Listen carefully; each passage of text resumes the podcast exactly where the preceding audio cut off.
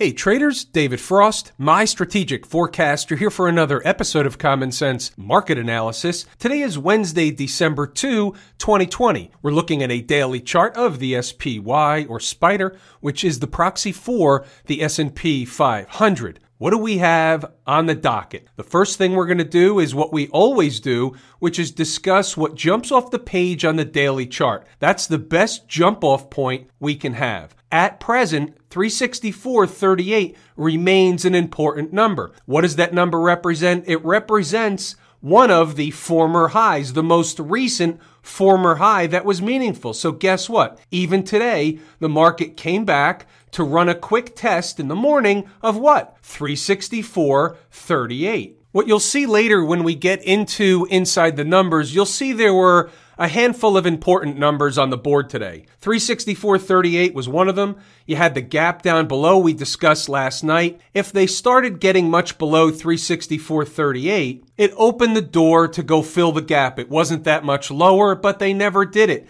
They just basically touched it. They bantered back and forth around 364.38 and that was it. And then they grinded in a chop shop formation higher for the rest of the day. In doing so, they had one pullback in the middle of the day. We did cite where the likely support would be, turned out to be within a few pennies, and they turned around as they recocked the gun and went back up in the northern direction. We'll go over more detail of that stuff inside the numbers. I just wanted to wet your whistle a little bit. What else do we have of importance on the daily chart? What's the chart actually saying? What's it speaking? What's the language it's speaking?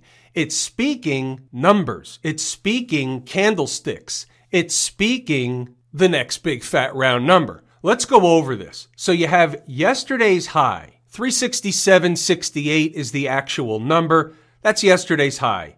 Above yesterday's high, the only thing you can hang your hat on is the big fat round numbers. In this case, it would be 370. It's 3700 in the ES contract. Those numbers become magnetic. The closer price gets to those numbers, the more drawn in and the quicker price gets drawn into those numbers. On the first run, sometimes they come up short. Other times they spike it through. Very rarely do they hit it on the nose, turn around and go back down in the other direction. It doesn't really matter now. That's not the point. The point is, where are they going on the daily chart? And here's what we can say pushing above yesterday's high, closing hourly, and then daily, certainly above yesterday's high, is pretty much a tip off that they're going to go and get the big fat round number 370, 3700 in the ES contract. Now, let's talk about likely scenarios. We don't know exactly what's going to happen, but let's go over some hypotheticals that really aren't hypotheticals. It's more in terms of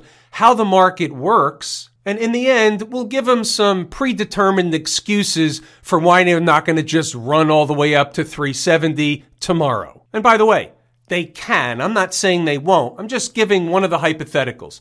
And one of them is this.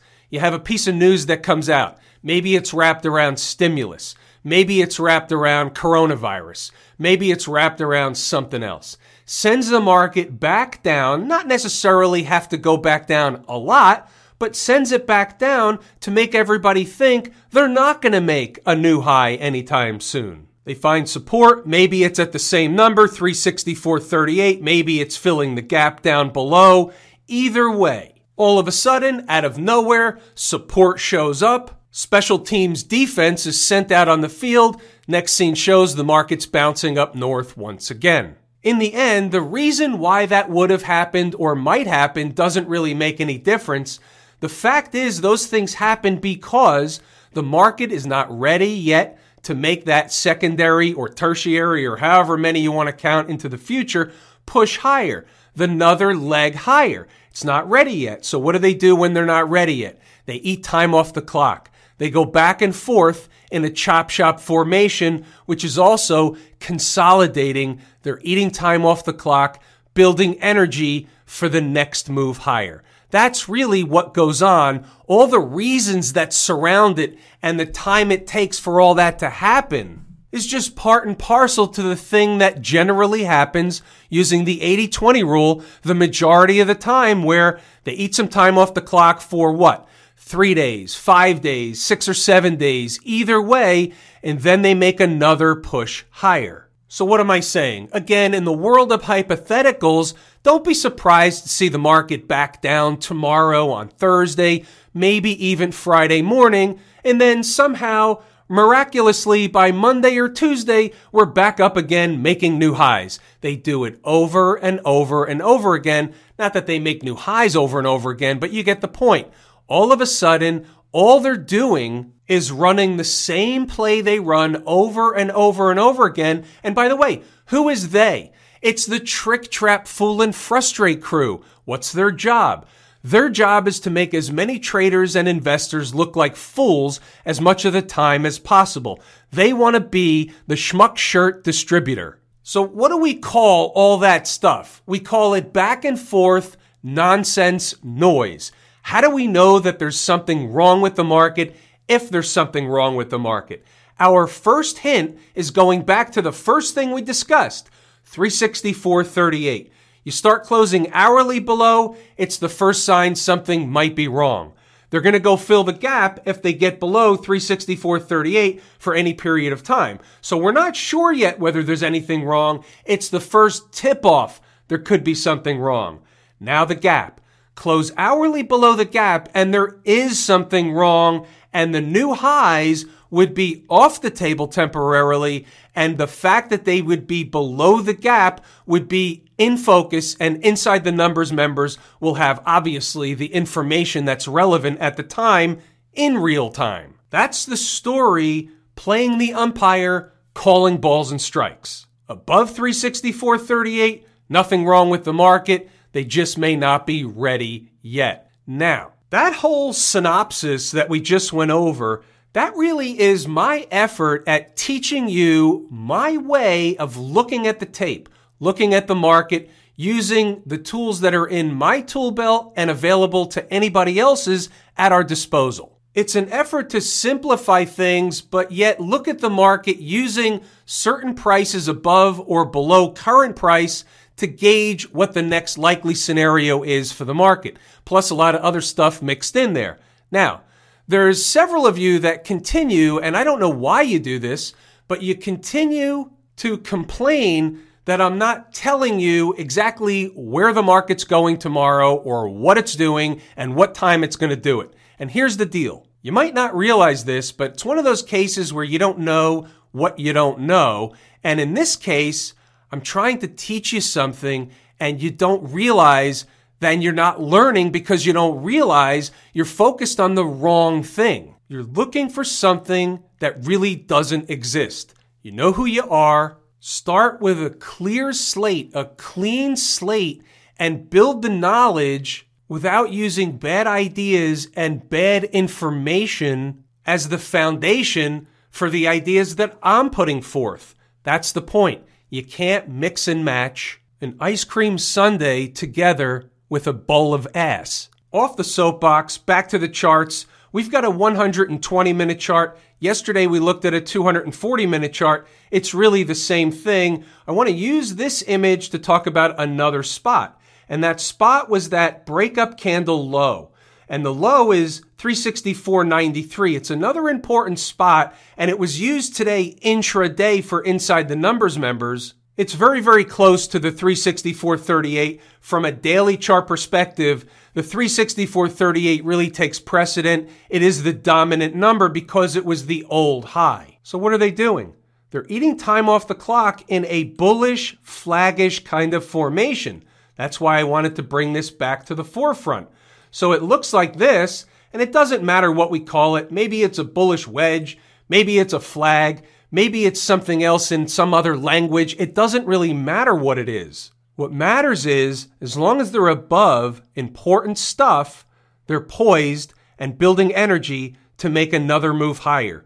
Period. Full stop. Inside the numbers, today was a very slow trading day, so the opportunities weren't flying in and out from left field. When the volume is light, the trading is quiet, the participation is not to be found, it makes for trades difficult to be had. However, we still have numbers, we still have a job to do, and we still are the tour guide. So we should go over the information because what's important here, and we use this as a learning opportunity, what's in the notes, what happened on the charts, did the numbers work, regardless of whether the day was slow or not? If the numbers work, the numbers work because we want to take that information into the future and use it to our advantage when the market isn't so slow. We're going to be able to affect positive trades because the more you read this, and I'm speaking directly to Inside the Numbers members, the more you read this, the more you understand how I look at things, where I'm coming from. You start to really pull out the things that fit right into your individual comfort zone. And guess what, folks? That's where the rubber meets the road. It's hump day. Wake up a few points in the red, but after the flavor of rally yesterday, it's not much to even notice. My point there was the market was trading down a little bit, but that's not uncommon after a big up day, especially first thing in the morning. You don't know what's going to happen by 9:35 a.m., so we just take it with a grain of salt. Wasn't down that much. Already, and this is like 6:30 in the morning, what am I focused on? 364.38. Moving right along. So we've got some early thoughts. Again, this is before the opening bell, focused on 364.38. Opening above keeps the bulls firmly in control, at least staying above and opening above. Getting below, we already discussed that. And then there's that number again, 364.93, which is the breakup candle low that we discussed yesterday and again just before. I want to make sure we have all the ammunition we need leading up to the opening bell. We want to be game ready, moving right along about right at 9:30, so that was a nice ride on Workhorse. One of the stocks on the move. We'll get to that later. Again, just to wet the whistle again. 937 as for the SPY, the low of day is pennies below 364.38. It's important. Now you know what the next hurdle is. We've already talked about it enough at times. 364.93. Now by 938, as they're pushing higher, if they're going to push higher, we have to have a target on the upside. Some traders want to hop on the long side. Some traders may be focused on a short trade where resistance would be. So by 938, we cite 365.82 is the gap left open from yesterday, and it varies depending on the time frame chart you look at. It should be resistance if reached sooner than later. Now we're zeroing in on again important stuff and the short term intraday activity. 941 staying above yesterday's breakup candle low, that's the one we keep talking about, opens the door to fill the gap mentioned in the prior post, 365.82. So you basically have everything you need, regardless of whatever the market does, you know what it's doing. If it's heading higher, you know where it's going. If it breaks below a certain thing, you know where it's going on the south side. If you're trying to make money doing this, by the way, that's what you need. If you're trying to make money without this stuff, you're guessing and trading on hopium. Now you see what's going on here by 10 o'clock, staying above the certain number, opens a door to fill the gap. Some of this sounds like a broken record because they just basically traded in a very narrow range and a very slow tape all day long. Minus a little bit of a pullback and a little bit of a push here and there, it was a very slow day. Little change of pace, we'll go to a chart, you know the routine, right of the verticals, today's activity, and you see identified on the chart 365.82. So the market bottoms right around an important number and it goes up to another important number. And even though it was small, it did find resistance there and pulled back. And you see here a low was 365.34. Doesn't sound like a lot. It's five S&P handles. But guess what? On a day where the range in total was very narrow, five S&P handles is a good trade. What we can do from here is let me scroll up. You can pause the video, read the notes, go back to the charts and double check the information.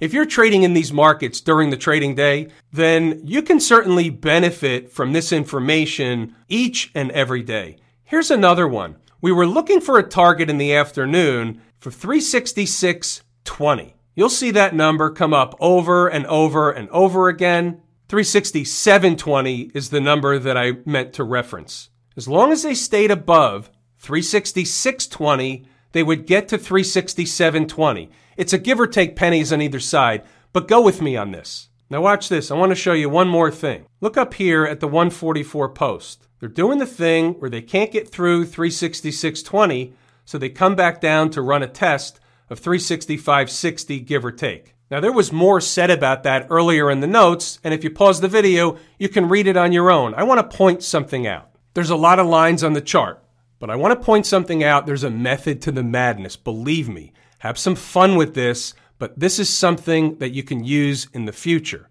Watch this. I'll point out the method to the madness after the fact. Let's go over the numbers and why. The top one, 367.20. So they didn't get there. Okay. Remember the 366.20? They had to get through and close candles above 366.20 to have 367.20 on the table. Okay, so they come up and they try and they try and they try and they can't. And what you'll find in the notes is if they can't do it, they're going to come back down to 365.60. What did they do? They came down to 365.60. We don't need this one anymore for the purposes of this. So we basically had identified an important number that turned out to be in and around the low of day. Then we had the first resistance point that was a gap. It was resistance. The market came down five S&P handles. Not a tremendous amount, but it came down nonetheless. Then it hung around the next area, which was cited before it got there as likely resistance.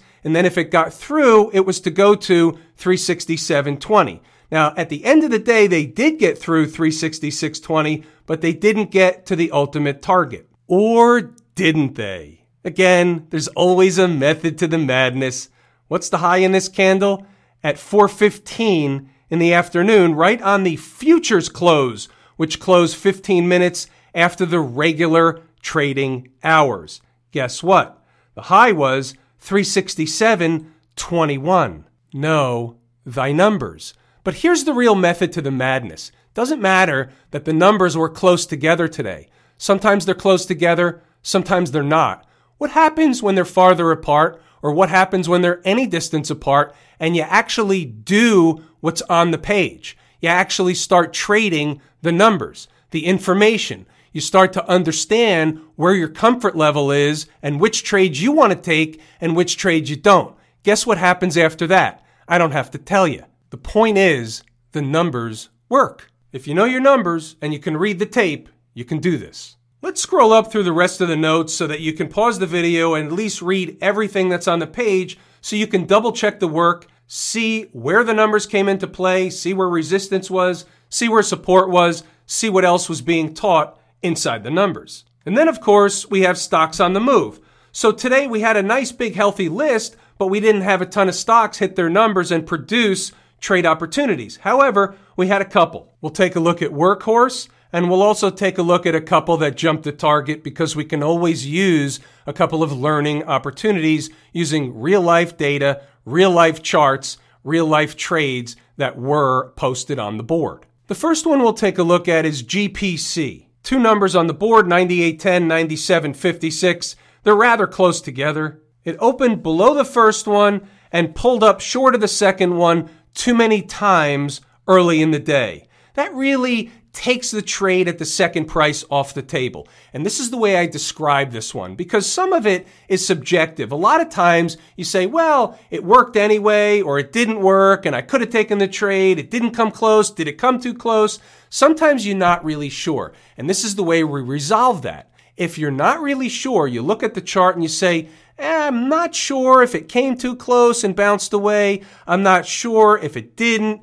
If you're having that conversation with yourself, take it off the table. It's not a good trade. You want the ones that are clean. The cleaner, the better. If it starts to look a little bit dirty, take it off the table. Always err on the side of caution.